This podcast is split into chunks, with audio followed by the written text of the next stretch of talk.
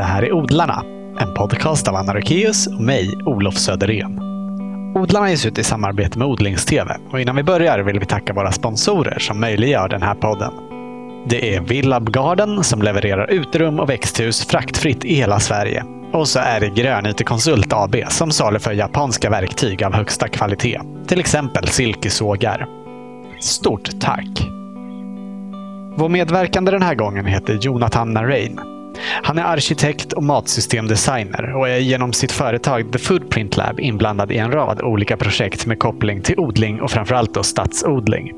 Men själv är odlaren som ni strax ska få höra ute på landet i vad som kanske är en av de mest mördarsnigeltäta trakterna i Sverige.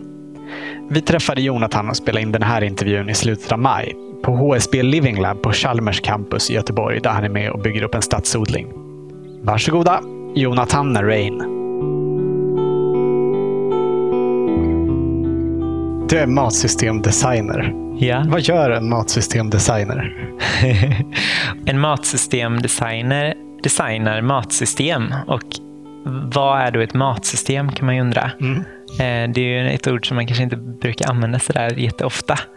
Men jag skulle säga att ett matsystem är liksom det sätt som vi ja, men allt ifrån hur vi producerar maten till vi, hur vi liksom får den till oss. Alltså, ofta så vi lever ju i en globaliserad värld där maten liksom ofta kommer från andra sidan jorden och vi har inte riktigt koll på kanske vem som producerade den eller exakt dess historia. Nej. Men, men jag som matsystemdesigner då så och det, det, behöver inte betyda att man sitter och ritar exakt hur saker och ting ska vara, utan det handlar mer om att, att bygga ett mer hållbart och resilient matsystem. Och det tror jag är någonting som man behöver göra på en lokal nivå. Att man behöver ha mer insikt i hur maten produceras och hur den, ah, vem som har producerat den och, och att det gärna får vara lite korta avstånd. Som med stadsodling till exempel. Det är några här i Göteborg som, som cyklar sin mat till sina kunder inom en timme från att mm. de har skördat det. Kajodlingen. Precis. Mm. Och det är den typen av matsystem som jag tror på framöver. Liksom, när man verkligen kan äta det riktigt färskt också. Man minskar liksom alla onödiga led och, kostnader och utsläpp. Mm. Men sen mat, om man ska säga vad, vad gör jag i praktiken då? Vi brukar ju dels göra en del, jag är ju arkitekt också, så jag, vi brukar göra en del designinstallationer. Alltifrån tillfälliga installationer i stan som pop-up-parker till liksom stadsodlingar och, och mer permanenta liksom byggnader eller, eller eh, landskap. Eh, och det, det känns ju ganska obvious att det är design men något som jag brukar nämna som inte folk kanske tänker som design det är att just skapa möten mellan människor som har med mat att göra på olika sätt. Och Det kan vara allt ifrån events till workshops där vi liksom för samman producenter och kanske handlare eh, på landsbygden i Småland som vi har gjort lite grann eh, för att liksom börja diskutera hur kan man lösa utmaningarna som vi alla tampas med. Vi vill ha mer lokalproducerat vi vill stötta de lokala bönderna men hur gör vi? liksom? Mm. Och hur når jag ut till eh, konsument som producent? Liksom. Så det är även den typen av, av frågor som vi jobbar med. Och så stadsodlingssafaris, det brukar jag också kalla för en, en del i vad, vad jag fyller ordet matsystemdesign med. För det handlar om att liksom att uppmärksamma möjligheter och sprida kunskap kring möjligheter att odla mm. mer lokalt där man bor. Du ska få berätta mer om stadsodlingssafari senare. Yeah. Men jag vet att du också har något projekt på gång här på den här platsen vi sitter nu. Precis. Berätta om det här stället. Ja, vi sitter nu på HSB Living Lab som ligger på Chalmers eh, campus här i Johanneberg. Och det är ju en ett living lab där, där folk bor och får vara lite experimentkaniner kanske för att testa nya tekniker inom allt ifrån eh, energi till vattenförbrukning. Och I vårt fall så vill vi då börja skapa en prototyp för hur man kan odla och återvinna sin näring lokalt i med kompost och matavfall och så. Mm. Så det finns ett hönshus här redan. Höns Living Lab brukar de kalla det. Det är ett modulärt system med, med, eh, som de har byggt ihop som påminner lite om själva huset som vi sitter i nu. Mm. Och sen har de en, lite andra prototyper här som forskare har tagit fram ifrån Rice University i eh, Kalifornien på hur Mm. man kan mala ner sitt eh, matavfall i, eh, vad heter det, i sin eh, Ah, i, eh, I vasken. i vasken. Mm. Ja. Så det är en kompostkvarn kan man säga. Så det finns ett antal olika prototyper som vi ska connecta ihop i en, en slags eh, ja, bioloops, kallar vi det då. Så det kommer vara, vi kommer ha liksom en kompost där deras matavfall kan komposteras med maskar och så får man ut eh, maskarnas fina kompostte eller maskarnas kiss då, som man kan använda till en hydroponisk odling. Och sen så har man ju fin jord man kan odla med. Så vi kommer bygga en stadsodling här ute med lite moduler eh, av olika bäddar och med ett växthus på som kan förlänga säsongen lite. Mm. är tanken. Och kopplat till hönshuset så kan man ta vara på deras näringsrika hönsgödsel och, och verkligen knyta kretsloppet helt. Och, så vi håller på, vi hade en workshop här med de boende för några veckor sedan i början av maj och eh, de var jätteintresserade och ville gärna komma igång och börja odla här. Och, och många av dem är redan en- engagerade i hönshuset då, och tar Mm. hand om hönsen. Så Roligt. skissade lite på hur man kan göra en skötselmodeller för det här och, och få det att, att fungera med ens, ens dagliga schema. Liksom. Gå Ja. upp och vattna blommorna och ta ut hönsen på morgonen innan man går till skolan. Eller du vet så här. Just det, för de som bor här, de är med i alla möjliga experiment kan man säga och testar olika tekniker för saker som behövs i, i ett bostadshus. Precis, det gör de. Det är ju eh, det är många olika forskningsprojekt som pågår här i huset. Det är ju alltifrån nu har inte jag koll, hundra koll på alla de här projekten, men, men det Men det här du jobbar med är ett Ja, av många. Det liksom. här jag jobbar med är ett av de projekten. Vi har ju då faktiskt lite, kommer ha lite actiondagar här nästa vecka redan när vi ska börja bygga de här odlingsmodulerna. Och kommer hit forskare från Rice University, från NASA. Och, Ja. Så det är Ja, häftigt. Ja.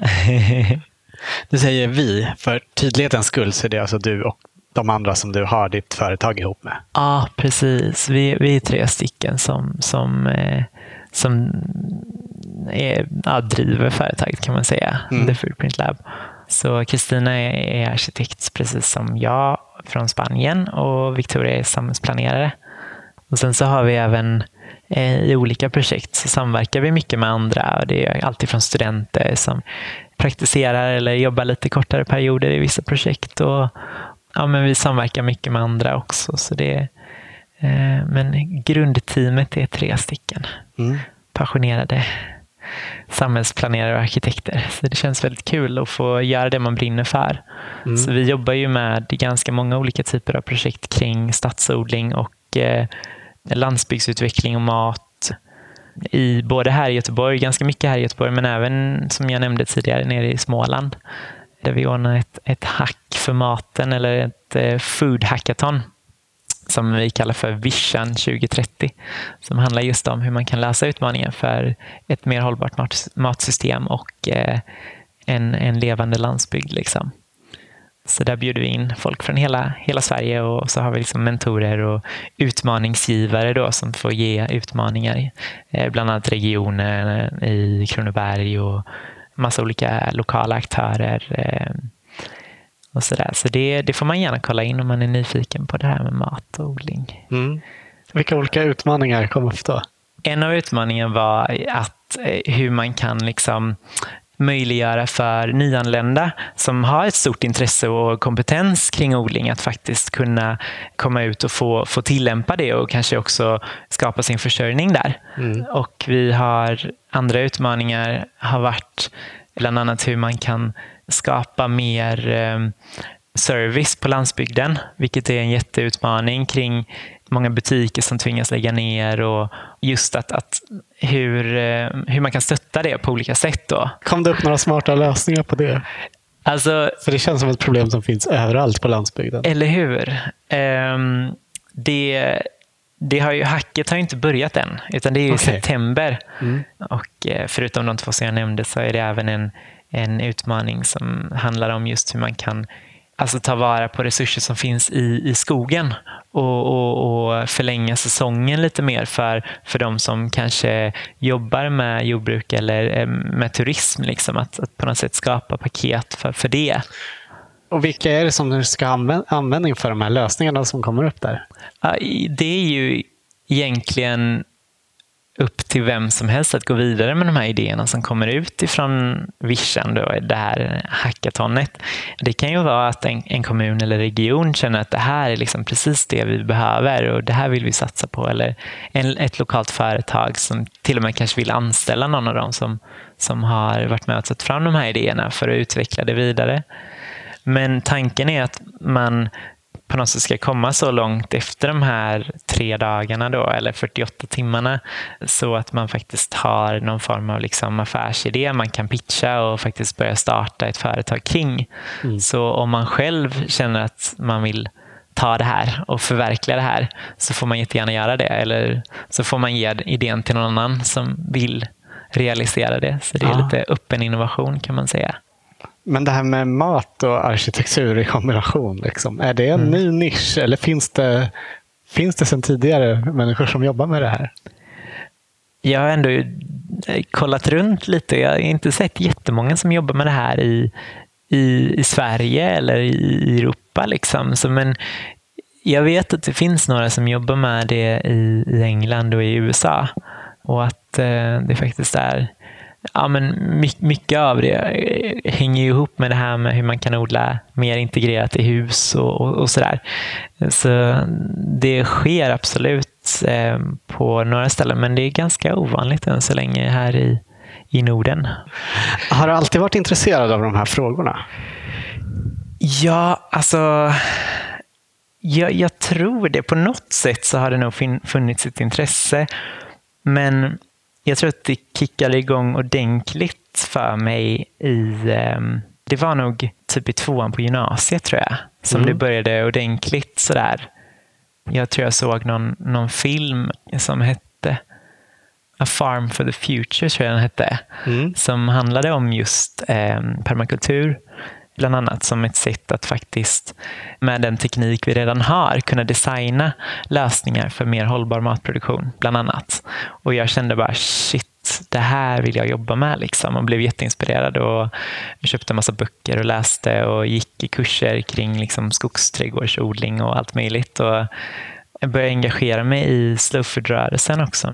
Eh, just kring eh, om de här frågorna med god, ren och rättvis mat. Liksom. Så det, det blev som en ögonöppnare för mig, både att någonting är fel i dagens sätt att producera mat, men även att det finns lösningar och att man kan vara en del av dem. Och jag kände ganska snabbt att jag ville jobba med design som ett verktyg. Så det var faktiskt lite därför som jag valde att börja studera till arkitekt. Då jag kände på något sätt att jag ville jobba både med byggnader och med landskap och med mat. Liksom, och koppla ihop mat och arkitektur och samhällsbyggnad. Mm. Så det var lite, det var i den, med den ingången som jag faktiskt började studera.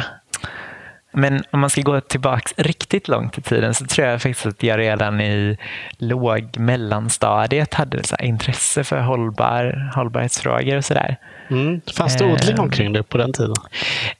Alltså, jag bodde ju i en, en villaträdgård ändå. Mm. Men vi odlade inte sådär jättemycket mat. Lite mm, typ kryddväxter, kanske persilja, gräslök på sin höjd. Men det var liksom inget, inget mer än, än så. Nej, var det, det här i Göteborg? Ja, mm. precis. Jag är uppvuxen på, på Hisingen här i Göteborg. Men eh, jag tror att det började hända grejer i samband med att mina föräldrar eh, skaffade ett sommarställe då, mm. uppe i Dalsland som de numera bor på, som de har flyttat till. Då. Och där eh, vi skaffade det stället när jag var runt 13 år tror jag.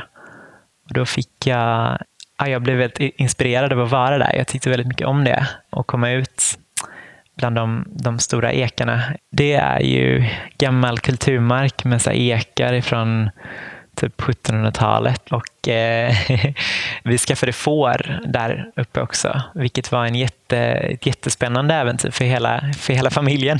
Ja. Och eh, vi, Där fick jag liksom en insikt just kring hur mycket jobb som ligger bakom maten som vi producerar. Både, både kött men även grönsaker då, i och med att vi hade ju den här resursen av eh, fårgödsel som jag gärna ville utnyttja på något sätt. Så där kom jag ju in i att testa och börja odla lite med det här. Liksom. Och, och började även se att vilken livskvalitet som finns där. Liksom.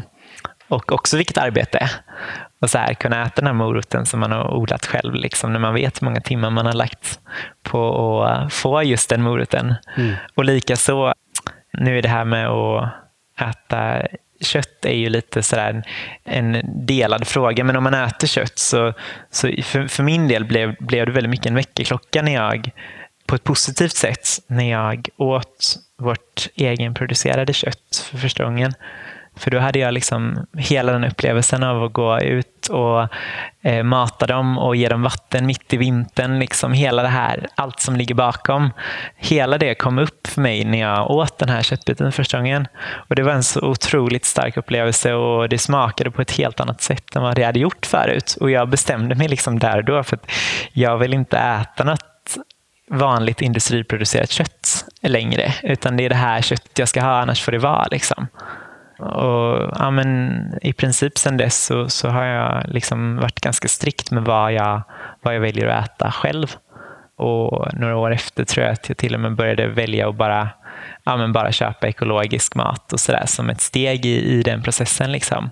Mm. Så det, ja, men det har varit en jättespännande resa. Även min lillebror som han var inte många år när vi skaffade fåren. Det var jättehärligt att sitta ute i ängarna och klappa fåren tillsammans. Och sådär. det känns inte det konstigt att äta dem sen om man har gjort det? Det, det är en bra fråga. Jag, jag, jag, jo, absolut. Alltså det, det känns... Det är ju ingenting som man brukar göra i dagens samhälle. Liksom.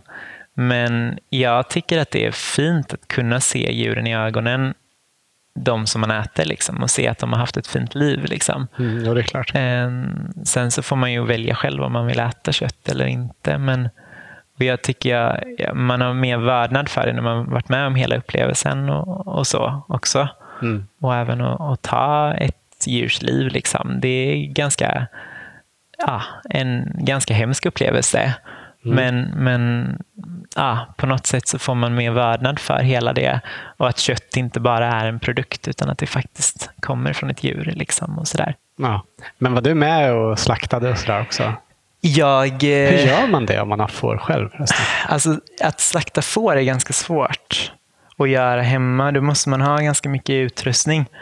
Så vi, vi gjorde ju det på, på slakteri. Liksom. Ja, ni skickade iväg dem? Ja, liksom. och då var inte jag med jättemycket. Jag var med och styckade dem, men jag var inte med i ögonblicket när, när de mm. tog deras liv. Liksom. Däremot så har vi haft massa andra djur också.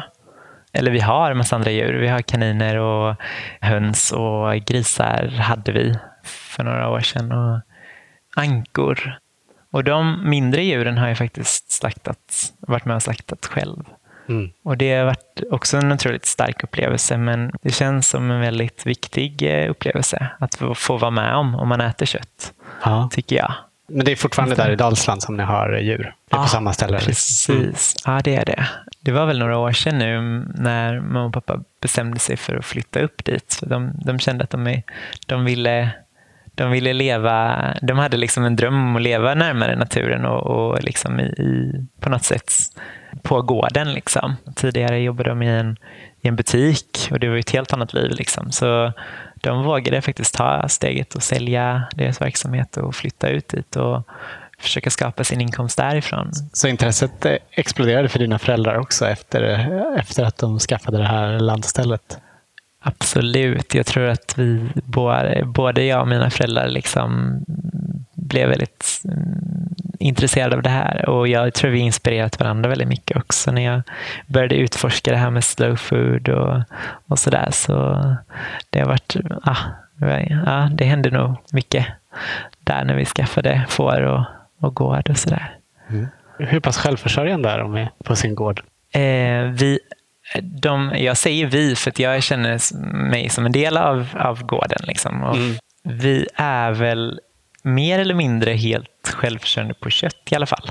Och på sommarsäsongen så är vi väl också så här, jag vet inte om man kan säga att vi är helt självförsörjande på grönsaker, men i alla fall försöker så mycket som möjligt. Eh, mm. Så det är jag som är lite ansvarig för odlings grönsakslandet. Mm. så vi har ett ganska ändå stort grönsaksland där jag försöker odla så mycket som jag hinner på somrarna. Men är det, är det där du odlar eller har du några odlingar här i stan också? Jag odlar faktiskt främst där uppe för jag känner att det är, det är så lätt att ta på sig för mycket annars. Och har, har man commitments här också så är det så här, måste, man måste ju vattna det och sådär. Så jag hade gärna velat odla mer här i stan faktiskt, men jag brukar ändå försöka att vara uppe på landet ganska mycket på somrarna. Mm. Så då känns det, känns det naturligt att fokusera det där. Liksom. Mm. Men sen så händer det att jag har lite grejer i lägenheten. Man kan liksom inte låta bli. du nämnde ju slowfood-rörelsen innan. Vill du dra lite kort vad det är? Slowfood-rörelsen är en lite av en positiv eh, motpol till fastfoodrörelsen kan man säga.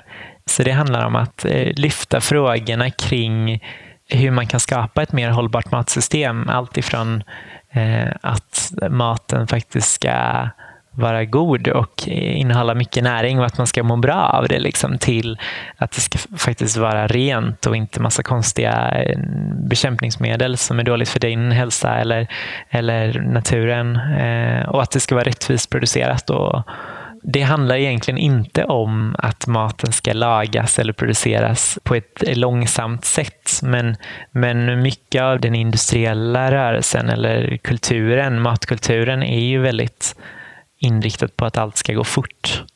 Och även att faktiskt till exempel odla sin egen mat. Att få låta det ta mer tid. Att både odla den och äta den kan faktiskt vara ett sätt att liksom på något sätt skapa en mer hållbar livsstil. Liksom. Och det handlar mycket om livskvalitet också. Och att det faktiskt går ihop. Mm. Du var ju inne på det här med permakultur också. Och du kallar dig mm. permakulturdesigner. Vi har pratat en del om permakultur några gånger förut i Odlarna, men det var ganska länge sedan. Okay. Vad är din tolkning av begreppet permakultur? Um, ja, jag skulle väl säga att det är en, um, ett designverktyg, skulle jag väl se det som, som på något sätt tar sin inspiration från naturens sätt att lösa olika problem. Så det är ju ett gäng principer som man, man utgår från liksom och eh, olika verktyg och, och, och sådär som man kan använda sig av. Men principerna är mycket liksom tagna från att observera hur det fungerar i naturen. Så eh, det kan vara allt ifrån att eh, ett bra exempel är ju att man aldrig brukar se barmark i naturen och det är på något sätt att läsa de här mönstren som finns i naturen och inspireras från dem är någonting som jag ser. Och egentligen permakulturdesign, många, många tänker främst på, på odling. Och det är oftast där det används. Men, men det går ju att använda det verktyget, designverktyget även på andra sammanhang. Hur då? Ja, men alltså så här på typ sociala sammanhang, alltså så här hur man interagerar med människor eller alltså även hur man bygger upp städer eller företag. Eller, så det går ju att liksom applicera det på många olika saker. Och jag har väl också varit lite inspirerad av, eh, eller mycket inspirerad av eh, något som är, är, lite snarlikt skulle jag väl ändå säga, som kommer från samma familj kan man säga, men som gått lite andra vägar. Det är något som heter biomimicry, som också mm. är ett slags designverktyg kan man säga, inspirerat av naturen. Men där, där är de mer liksom applicerat det på liksom industriella eller alltså så här mer produktdesign och hur man tar fram byggnader. Eller, så jag tycker det här med, om man ska ge det ett övergripande namn så brukar tror man brukar kalla det för regenerative design. Mm. Och Det handlar om design som på något sätt inte bara gör att vi som människor har ett, ett mindre dåligt alltså mindre dålig påverkan på miljön eller vår omgivning, men att vi faktiskt kan ha en positiv inverkan. Att vi kan bidra till en ökad biodiversitet eller att vi kan producera mer matjord istället för att utarma den. Eller, alltså det handlar om att, att faktiskt se att människan inte bara behöver vara en belastning Mm. Utan att människan faktiskt kan ha en positiv inverkan på natur och ekosystem. Liksom. Har du något eh, exempel på någon sån produkt som funkar på det sättet? Eller någon, någon företeelse? Ja, alltså, något som är väldigt spännande tycker jag är just med det här med odling, hur man faktiskt kan kan bidra till, både med djur, eh, alltså med djurhållning, men även med odling, att man kan faktiskt bidra till att bygga upp matjorden, som jag var inne på förut, genom att låta betesdjuren gå på ett sätt som på något sätt härmar hur de går i deras ursprungsmiljö mm. på savannen, liksom, där de kommer jättemånga djur på en liten yta, äter och sen så går de vidare. Och sen får marken vila i ganska många veckor. Och så kommer de tillbaka igen, då har den vuxit upp. Och då, på det sättet, det är ganska så här spännande att man faktiskt normalt sett har ju djur en negativ inverkan på, på, på mycket, på klimat och allt möjligt. Men, men här kan man faktiskt bidra till att djuren då kan binda koldioxid och skapa ny matjord. Så man, på de gårdarna där man har applicerat det här så ser man att eh, jorden faktiskt, eh, matjorden att man bidrar till en ökad eh, mullhalt och, och binder ner massa organiskt material i marken. och Det är jättehäftigt tycker jag. Mm. Och likaså, jag menar med, det finns ju massa odlingstekniker som funkar på samma sätt med täckodling och, och sådär. Så det, det är spännande att liksom inspireras från naturen och se vad man kan skapa för lösningar. Använder ni er av, av det här systemet med att flytta, flytta djurjordarna med era djur? Ja, absolut. Vi experimenterar lite med det.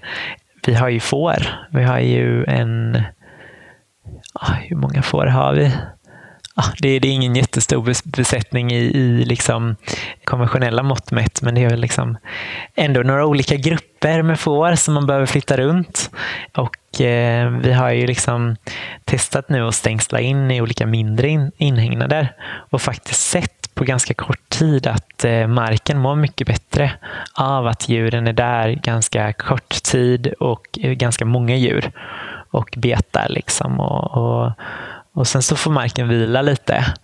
Så vi ja, börjar lite sakta att experimentera med det. Mm. Uh, vi har ju inga egna kor, men vi brukar ha kor som går på våra marker också mm. på somrarna för att, för att få lite variation på betet också. För de äter ju varandras parasiter, vilket är jättebra. Har man samma mm. djur på samma yta i flera år i rad så är, kan det komma problem. Till exempel när man föder lamm och så, så, så kan det bli, det blir extra stor risk att de får parasiter om det har gått får där innan. Så då testar ah, vi ja. att köra lite andra djur, andra betesdjur. Då eh, som kor. Ja, för de blir inte sjuka av samma parasiter? Liksom. Nej, precis. De har olika. Som det är lite som ett växelbruk fast ja, med lite djur. grann fast med djur. Det är ja. jättespännande. Ja. Och, och, i odlingarna då? Använder du dig av sådana här metoder och härmar naturen då? Jag, jag försöker så gott jag kan. Jag täckodlar en hel del själv. Och eh, den största utmaningen är väl det här med, med mördarsniglar. är det mycket sniglar där? Vi har ju också lite kopplingar till Dalsland. Annas föräldrar bor där och jag tror aldrig jag har sett så mycket sniglar någonstans som hos dem. Det kan mm. vara verkligen drivor. Typ. jo, absolut. Jag känner igen det mycket. Jag har haft mina dustar med mördarsniglarna. Eh, faktum är att de var inte där när vi, när vi kom dit, när vi köpte stället, utan det var ju först eh, eh, ja, efter några år som de liksom, pff, riktigt mm. kom ordentligt. Liksom. Så vi bara, ah, vi måste ha något djur som äter dem. Och då blev det i alla fall lite mindre just där ankarna bor. Det har märkts en ordentlig skillnad? Det har det, absolut. Men man hade ju kunnat önska att, eh, att, de, att de åt ännu mer. Mm. Men man får helt enkelt skaffa mer anker, helt enkelt, antar jag. mm. Vi hade en annan medverkande eh, Johanna Hovring, hon eh, sa att hennes myskanke bara åt snigl sniglarna om hon eh, strödde lite havregryn på dem. Men så kräsna är inte de ni har. Nej, alltså vi har haft lite olika erfarenheter. Men de vi har nu är väldigt sådär. Jag, menar, jag brukar ju gå i trädgården och hittar jag någonting så slänger jag ut den. Vi har ju stängslat in så de är, hålls ute från odlingen. Just det, för de äter också precis. grödorna. De äter också grödorna, precis. Så jag brukar gå och plocka och kasta ut. Och då är det liksom jaga dem nästan för att få tag i den här mördarsnigeln. Så det, det har varit lite olika från olika ankor som mm. vi har haft under åren. Är klart, an ankorna har väl olika smak precis som vi människor. Men eh, jag experimenterar en del med, med täckodling kan man säga. Mm. Och även nördat ner mig ordentligt på skogsträdgårdsodling. Så det tycker jag är väldigt spännande med perenna växter och sådär. Ja, har du mycket sånt? Jag önskar att jag hade mer. Jag, är så här, jag, jag, jag jobbar lite långsamt på det, men jag har mina liksom, jag har mina små eh, fruktträd som jag jobbar mig utifrån. Liksom. Så jag försöker testa och tycker det är väldigt spännande med det, ja, men så här växter som kanske inte direkt är ätbara men som producerar massa näring till resten av liksom, trädgården. Mm, som kvävefixerande växter? Ja, som kvävefixerande växter eller, eller typ vallört, sådana här dynamiska ackumulatorer som bara drar upp massa näring från djupt ner i jorden. Mm. Och jag är väldigt fascinerad av de typerna av växter. Liksom. Så sakta men säkert så försöker jag väl utforska det lite och se hur man kan använda sig av sånt också. Ja, det är intressant. Ja. Vi har gjort ett program med en, en riktig expert på skogsträdgård som heter Dante Hellström. Okay. Om man inte har hört det så ja. kan jag rekommendera att lyssna på det om man är intresserad av skogsträdgårdar. Spännande. Och det här med skogsträdgård, det går ihop rätt mycket med permakultur. Visst gör det det? Ja, Eller det är lite samma tänk i alla fall. Folk brukar i alla fall koppla ihop det och jag, jag liksom lärde mig om det här i samma sammanhang. Men jag tror att de som, de som brukar undervisa i det här med skogsträdgårdsodling brukar ändå säga, alltså vara tydliga med att separera det. För skogsträdgård är mer som en, det är ett sätt att odla. Alltså det är en, en typ av kanske ja, men en teknik kan man väl säga, eller en, en, mer en metod. Medan permakultur är mer en, eh, lite bredare, en typ av designverktyg generellt. Liksom. Mm. Men absolut har det många beröringspunkter. Man använder mycket av de permakulturprinciperna i skogsträdgårdsodling. Liksom. Mm. Du sa att man skulle kunna bygga en stad enligt permakulturmodell. Vill du mm. utveckla lite hur en sån skulle kunna se ut? Grunden i permakultur handlar väl om att man, man ser att saker och ting är ihopkopplade med varandra. Och att man kan se att till exempel om man har ett hönshus, nu kanske inte det är jättevanligt att man har det i en stad, så finns det saker och ting som hönsen behöver som kommer in. Och så finns det saker och ting som hönsen gör sig av med. Och likaså med en fabrik eller likaså med en bostad. Och att alla de här komponenterna i ett system att man kan designa så att man inte får massa mm, eh, ska man säga, avfall. Och att man inte behöver lägga så mycket tid eller resurser på att på något sätt ge inputs eller köpa saker till hönsen eller, eller importera el eller importera mat eller vad det nu kan vara. Utan att man på något sätt kan se till att eh, de här olika komponenterna i en stad faktiskt kan dra nytta av varandras eh, flöden. Liksom. Och Det handlar mycket om att se och på något sätt designa en helhet, precis som i en trädgård. Att man ser att hönsens gödsel kan användas till det och, och vårt matavfall kan användas till hönsen. Så kan man se det på en fabrik eller en bostad. Liksom. Att det finns flöden som kommer in och ut. Och, och uh, handlar mycket om hur man placerar saker och ting tillsammans. Och, så det är lika så som att man kan applicera arkitektur och, och landskapsdesign på en trädgård så kan man ju applicera det på en stad. Liksom. Fast då är det stadsplanering istället. Men det mm. kan vara liknande principer som man använder. Liksom. Det är lite det ni testar i det här huset också? Absolut, det mm. är det. Och Det är det som är så spännande att, att kunna utforska mm. och se att eh, men om vi visar att det funkar på byggnadsnivå här, då kan man ta det ett steg till och se det kanske går att göra det här på fler ställen runt om i stan. Liksom. Att man kan ha sådana modulära växthus eller hönshus som går att koppla in, in på bostadsgårdarna och skapa lösningar i lite större skala som fortfarande kan vara småskaliga. För att det ska funka fullt ut känns det som att man skulle behöva ta vara på all näring som vi spolar ner i våra avlopp bättre. Jo, det finns ju de som försöker knyta kretsloppet på, på husnivå. Mm. Det, det, finns ju till och med hus eh, som ritas och byggs nu där folk liksom bor i, i anslutning till, till växthus där de renar allt sitt vatten lokalt och det är jättespännande tycker jag. Ja. Och även i flerbostadshus har det gjorts eh, olika designlösningar för att kunna rena vatten för hela byggnaden. Men det är ganska svårt i städer ofta för att det är så många som bor så tätt. Så i så fall är ju gråvatten är ju enklare då mm. såklart. För det innehåller mindre näring. Men, men det är, det är inte så mycket som har utforskats kring att göra det på, på ett, ta ett större grepp på en stadsdel eller sådär. Än så länge. Men jag tror att jag tror att det är någonting som man behöver titta mer på i takt med att man behöver vara försiktig med hur mycket vatten man använder och, och se över eh, hur man kan återvinna, återanvända vatten mer lokalt. Både regnvatten men även avloppsvatten. Liksom. Och det kan vara så grundläggande som att man börjar tänka på att man kanske borde ha två ledningar, en för gråvatten och en för svartvatten. Eller kanske ja, om vissa, vissa kanske vill ta steget ännu längre och ha komposttoalett och det är ju också jättebra men det är ju en, en psykologisk barriär ofta. Mm. Har ni det på landet? eh, inte i vårt eh, hus som vi bor i men vi har, vi har det på olika ställen i, eh, i anslutning till de andra byggnaderna. Så för att separera urin och använda det som gödning och sådär. Så länge man inte har sjukdomar eller äter massa medicin så går det jättefint att använda använda det som gödning. Medan eh, fekalierna kan man ju kompostera. Det skulle ändå vara någon, någonting som tar emot med att använda det till grönsaker och så tycker jag. Eller hur? Ja. Det är lite sådär eh, spännande psykologisk barriär. Men mm. odlar man sina egna grönsaker så är det kanske lättare. Tänker jag. Mm. jag vet inte. Jag tycker det är spännande i alla fall att se. Men, men om man kan använda, vi har en ankdamm där de har väldigt mycket, eh, det är väldigt grönt i den ankdammen. Och då förstår ni vad jag menar. De bajsar ju en del där. Det blir väldigt näringsrikt. Ja, och det är ju jättebra gödning. Så det brukar jag ta till grönsakslandet och blanda upp med lite vatten och gödsla. Liksom. Men eh, man kan ju, varför skulle man inte lika väl kunna använda vårt eget näringsrika liksom, output? Mm. Du nämnde ju också att du arrangerar stadsodlingssafari. Precis. Berätta om det. Ja.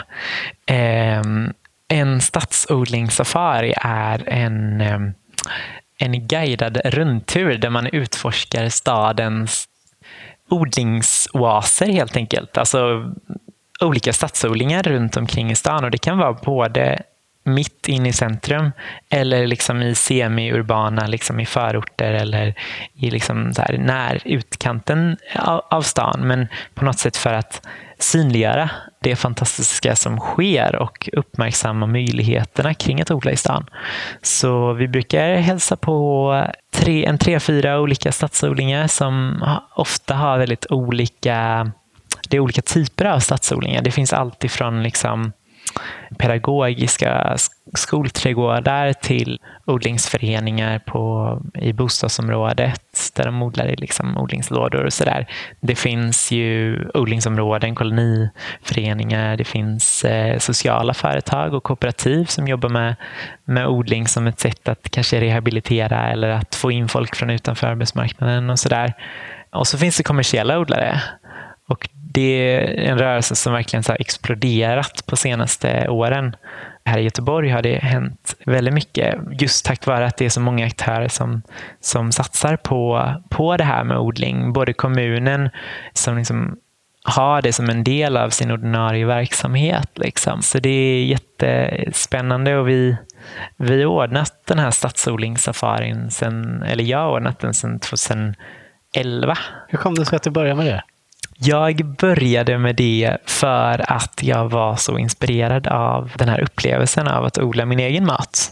Och jag ville på något sätt jag tror min grundmotivation var att jag hade fått kontakt med matens ursprung på något sätt och att jag ville ja, men, inspirera fler att också kunna få den kontakten. Och eh, Det har varit jättekul att, att, att, se att många av de som faktiskt kom på, på mina safaris de första åren där nu idag. Liksom har, vissa av dem har engagerat sig jättemycket i stadsodlingar som de inte alls var engagerade i innan. Liksom. Och mm. andra har flyttat ut på landet och börjat bli självförsörjande. Liksom. Så det är jättespännande och verkligen så inspirerande att se att det är jätteeffekter. Liksom. Ja, jätteeffekter, verkligen. Är det som en guidad tur du leder? Eller hur? Ja, hur det är det. Det är det handlar väldigt mycket om att man, man får också träffa och höra historierna kring de odlare som har startat de här projekten. Mm. Och Det kan ju vara allt ifrån då en lärare på skola till liksom eh, den här egenföretagaren som liksom har startat upp en kommersiell odling. Eh, eller bara de här personerna som kanske Eh, engagerat sig i en odlingsförening liksom, och höra deras historia. Och Det är otroligt spännande och jag blir lika inspirerad varje, varje gång. Det är liksom så här en eh, otroligt eh, lärorik upplevelse även för mig. Fastän jag har gjort det liksom många gånger nu så är det lika inspirerande varje gång. Går ni till olika ställen varje gång eller är det samma tur? Nej, vi går till olika ställen nästan varje gång. Så varje safari är unik i princip. Det, kan, det händer att vi besöker samma odlingar som vi har besökt på en safari tidigare. Men vi eh, brukar ändå försöka utforska. Det finns så himla många olika stadsodlingar. Så det, vi försöker att boka in nya besöksmål varje safari. Så det, jag är nästan lika jag får ju samma upplevelse nästan som besökarna ibland när jag kommer ut och bara wow, mm. vilken häftig historia. Liksom. Ja, roligt. Mm. Är det öppet för alla som vill att följa med? Absolut, det är det. Vi, vi har ju liksom, eh, vi försöker ha minst ett gärna liksom några stycken varje år som är öppna för allmänheten. Och Sen så har vi ju även så att vi kan ta emot liksom privata sällskap som vill ha en stadsodlingssafari också. Så det... Kom du på den här idén själv eller har du fått inspiration från någon annanstans? Ja, eh, det gjorde jag väl. Det var ju alltså jag ordnade ju den första stadsodlingssafarin genom eh, som ett ideellt initiativ då, eh, via, som en del av Slow Food, när jag var engagerad i Slow Food här i Göteborg. Och, eh, jag ville på något sätt bara synliggöra det som hände med, med kring stadsodling och sådär. Eftersom att jag varit engagerad i det ett tag. Mm.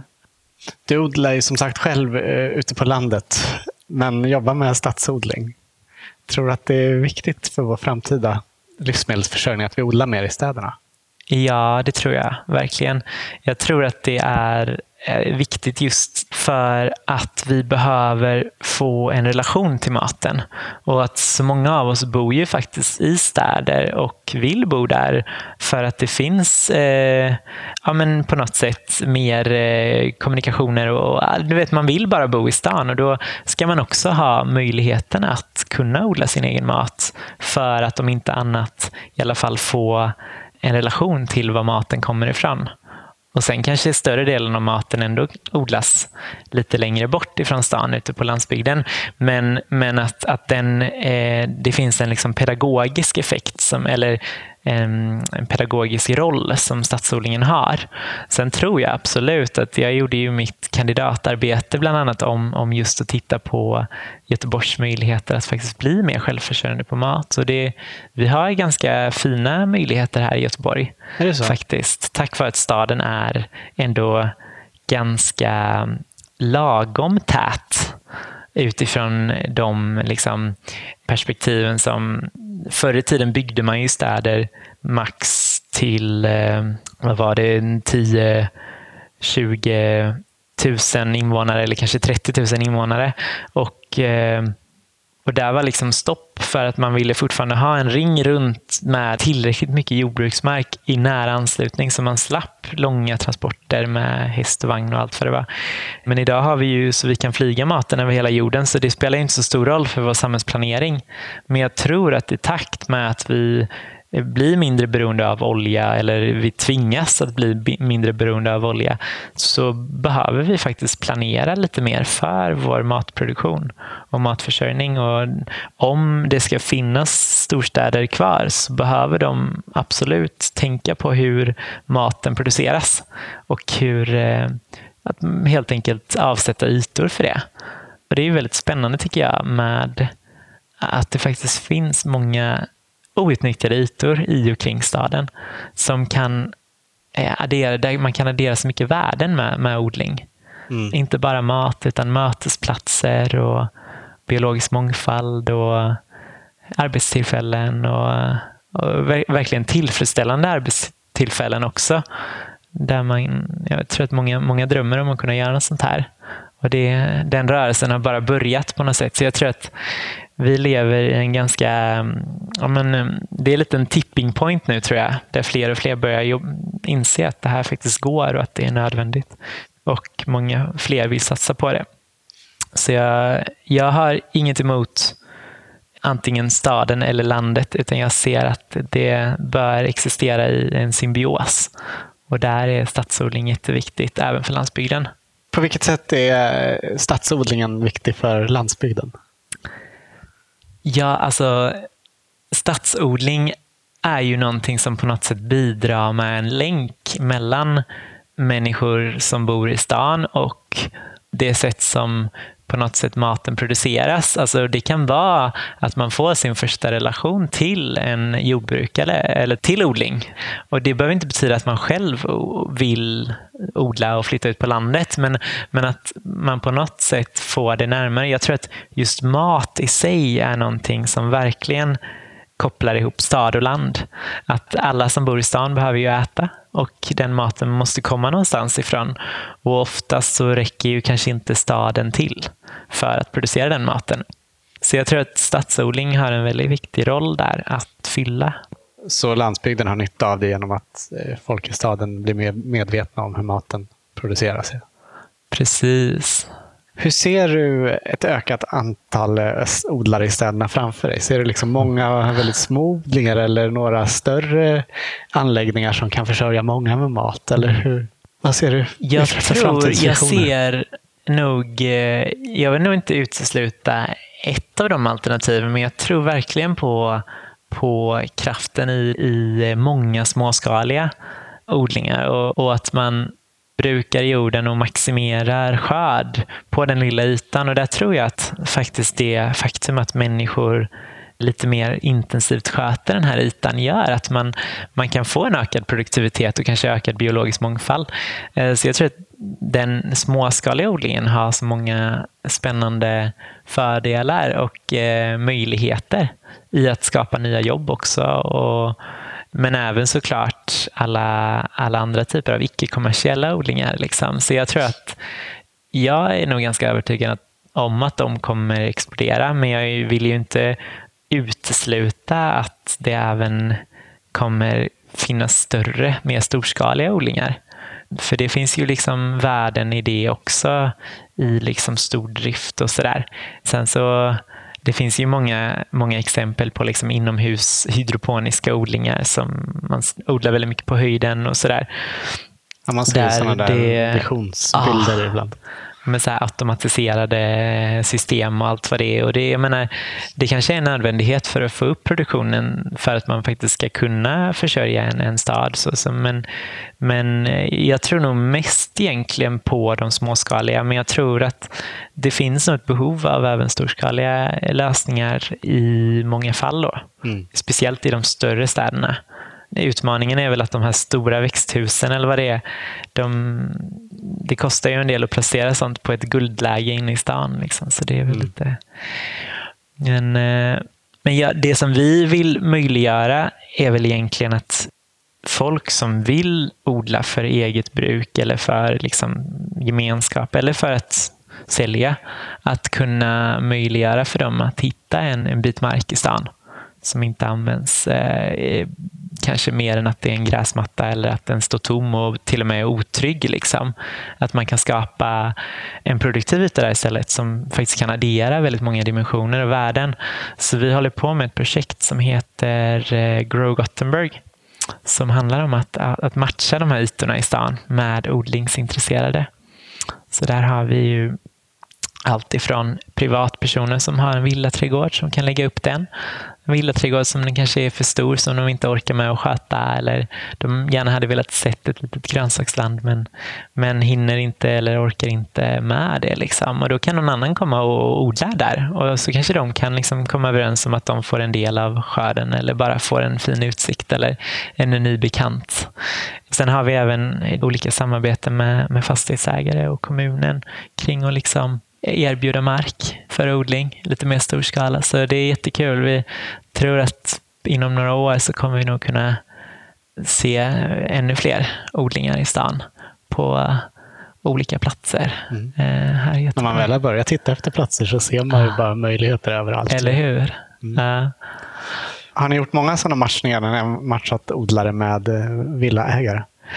Ja, alltså vi har än så länge fått ihop det är ju en ganska ny plattform då, eh, men vi har ju lyckats matcha en person med faktiskt med kommunal mark. Som någon som ska börja odla ute i, eh, på en av de här testbäddarna ute i Angered. Ah, vad roligt. Sen så trillade in en del intresseanmälningar och vi har även den här ytan vid HSB Living Lab då, ute på plattformen som man vill mm. odla här så får man gärna gå in och intresseanmäla sig där också.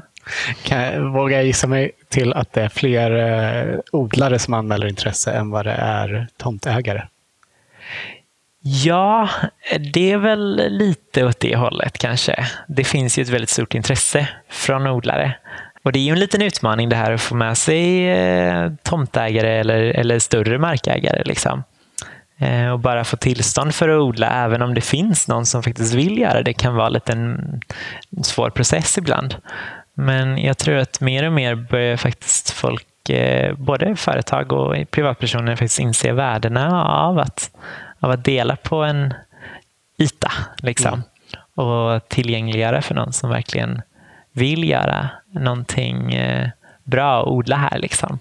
Sen så finns det ju givetvis många saker som kan komma upp. Liksom, eh, att det ska skötas också. Liksom. Och det där vill vi gärna se till att det blir så bra som möjligt. Och så här i, på HSB Living Lab så har vi ju liksom tillsammans med de boende utvecklat en liksom, liten skötselmodell eller hur man kan liksom, dela på ansvar och sådär. Och de har redan testat det lite vid hönshuset här nu så det är jättespännande.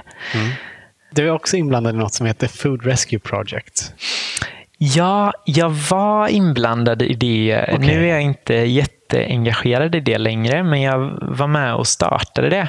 Ja. För um, det var 2013 tror jag, eh, var jag med och startade det här på Chalmers. Ja, men det finns ehm, kvar? Det finns kvar. Så jag var ju den eh, vad ska man säga, drivande kraften bakom att få det att fortsätta under de här två, tre åren som jag var med och liksom var lite projektledare för det vid sidan av studierna. Det var ett ideellt eh, projekt. Då. Vad är det för någonting? Det är ett projekt för att uppmärksamma matsvinn och för att uppmärksamma att mycket av det som slängs faktiskt är fullt ätligt. Så vi ordnade schnippeldiskos eller food rescue parties där man tillagar tillsammans eh, med lite skön musik eh, mat som annars skulle slängas. Mm. Och gör det till en eh, himla fin fest helt enkelt. Där man lär känna nya människor och lagar mat tillsammans. Och Många av dem kanske inte alls är intresserade av att laga mat, men det är jättekul att laga mat tillsammans. Och Det är jättehäftigt att se att eh, ett stort berg av mat som kommer in som annars skulle slängas och så bara gör man det till en festmåltid. Liksom. Så det ehm, var ett projekt som blev inspirerade från eh, Slow Foods ungdomsrörelse. I eh, Berlin hade de det första schnippeldiskot. Ja. 2012 eller 2011, det kommer jag inte riktigt ihåg. Men det var något år innan vi drog igång och då hade jag varit på en konferens med Slow Food-rörelsen då i eh, 2012 tror jag det var och fick höra om det här fantastiska snippeldiskot som inte bara hade hänt där utan det hade spridit sig till Frankrike och sedermera hela Europa och världen. Liksom. Och jag bara, shit, det här måste vi göra i Sverige. Och sen dess så tror jag att vi hade tre två, tre stycken om året. Och efter två år så spred det sig också till eh, Salgrenska och Handels. Ah, och numera så finns det på väldigt många olika ställen i Göteborg bland studenter. Då. Så eh, det är jättekul. Var fick ni den här eh, utgångna maten ifrån? Ja, det är en bra fråga. Det första vi tänkte var, shit, ska man liksom behöva åka runt och så här knacka på hos massa handlare? Det kan man göra också. Men vi hittade faktiskt, vi såg en dokumentär från ett företag som heter Allwin som faktiskt specialiserade sig på att eh, hämta mat ifrån matbutiker liksom, och eh, ge det till behövande. Eh, hemlösa eller ah, folk som inte hade råd att köpa mat helt enkelt. Ja. Och Vi tyckte det var ett jättefint projekt men samtidigt så hade det liksom kanske en risk med att man, eh, vad ska man säga, att det blir så stigmatiserat. Att oj, men den här maten är så dålig så den går bara, alltså nu är väldigt eh, kanske konstig tolkning av det hela, men att, att det ändå blir så att man tänker att den är mindre värd för att man ger det till mm. folk som generellt i samhället ses som mindre värda fast den givetvis inte är så. Nej, så att vi... man bara kan äta den om man inte har råd med något annat. Ah, liksom. Precis, och det kändes som en lite... Vi ville på något sätt lyfta det ett steg längre och tänkte ja, men vi kontaktar det här företaget och så de flesta av våra Food Rescue Parties så har eh, Allwin då donerat maten. Så eh, det känns jättekul att också kunna uppmärksamma det de gör och, och synliggöra också att den här maten faktiskt är fullt ätbar. Liksom. Mm. Och uh, att det kan få påverka folk i sin tur som kommer dit. Att de kanske inte vrakar den här uh, liksom, inplastade grönsaken i matbutiken bara för att det är en brun prick på den. Liksom, eller så. Mm. Bra initiativ. Om vi blickar framåt då, kommer du, du bli kvar i stan eller kan du vara sugen på att flytta ut på landet och bo vid dina odlingar? Ja, det är lite både och. Jag älskar båda, båda delarna måste jag säga. Det finns så mycket eh, som är fint med att bo i staden. Men samtidigt så längtar jag väldigt mycket efter att bo mer lantligt på något sätt. Så jag vet inte, jag kanske hittar något mellanting någonstans eh, på sikt där man både har det här liksom sociala och ja, men så nära till saker och ting men ändå kunna leva verkligen nära naturen och med eh, stora möjligheter för att odla och, och ha djur och, och, grejer. Liksom. Det är bra med eh, järnvägar. Det går väldigt snabbt till exempel till Dalsland nu för tiden. Precis. Ja, det är... Ta sig dit härifrån. Ja, det är jättefint. Jag brukar försöka åka upp så, så mycket jag kan. Jag jobbar ju här i Göteborg och bor här, men jag försöker vara mycket i Dalsland. Mm. Vi brukar avsluta våra intervjuer med att våra medverkande får ge sitt bästa odlingstips. Okej. Vilket är ditt bästa? Hmm. Jag skulle nog säga en sak som jag tycker är väldigt kul och eh, spännande och tidsbesparande. Det är att inte gräva ner sina potatisar utan att täckodla dem, lägga dem i princip på marken. Man kan göra det precis på gräsmattan i, i princip och så lägger man på ett lager med liksom halm eller hö eller någon slags liksom, eh, hyfsat, kanske inte för stark kväverik täckmaterial. Och så får de växa och bilda sina små rötter i, den här, i det här täckmaterialet. Och det testade jag, eller det har vi testat några gånger med väldigt lyckat resultat. Jag vågar inte lova att det är bättre än att odla dem i jorden, men jag vet att det är, eller så här, jag vet inte om det ger mer skörd, men det ger ju väldigt bra skörd ändå. Och framförallt sparar det väldigt mycket tid och eh, spadtag mm. när du väl ska skörda det. Att det är bara att dra upp plantan och här hade vi lite potatis. Liksom. Så det, det är ett bra tips tycker jag. Mm. Också väldigt bra sätt att etablera ny odlingsmark. Om man vill slippa så gräva om hela och även kunna börja odla direkt så kan man bara täckodla och så köra potatis. Och så, ja. så kan man ha något annat, så kan man ha något annat än nästa år. Precis. Mm. Mm. Vilket bra tips. Vi testade faktiskt förra året och det blev många potatisar men däremot tror jag vi täckte lite för lite för väldigt många potatisar blev gröna. Ah. Jag tror det kom ner för mycket ljus genom täckmaterialet. Okej. Okay. Ja, men det är en bra erfarenhet. Så lägg på ordentligt med, Precis. med textmaterial. Lägg på ordentligt. Uh, man kan inte ha för lite. Eller man kan inte ha för mycket snarare. Det var det jag. Men man kan ha för lite. ja. du, tack så jättemycket för att du tog dig tid och för att vi fick komma hit och träffa dig. Tack så mycket.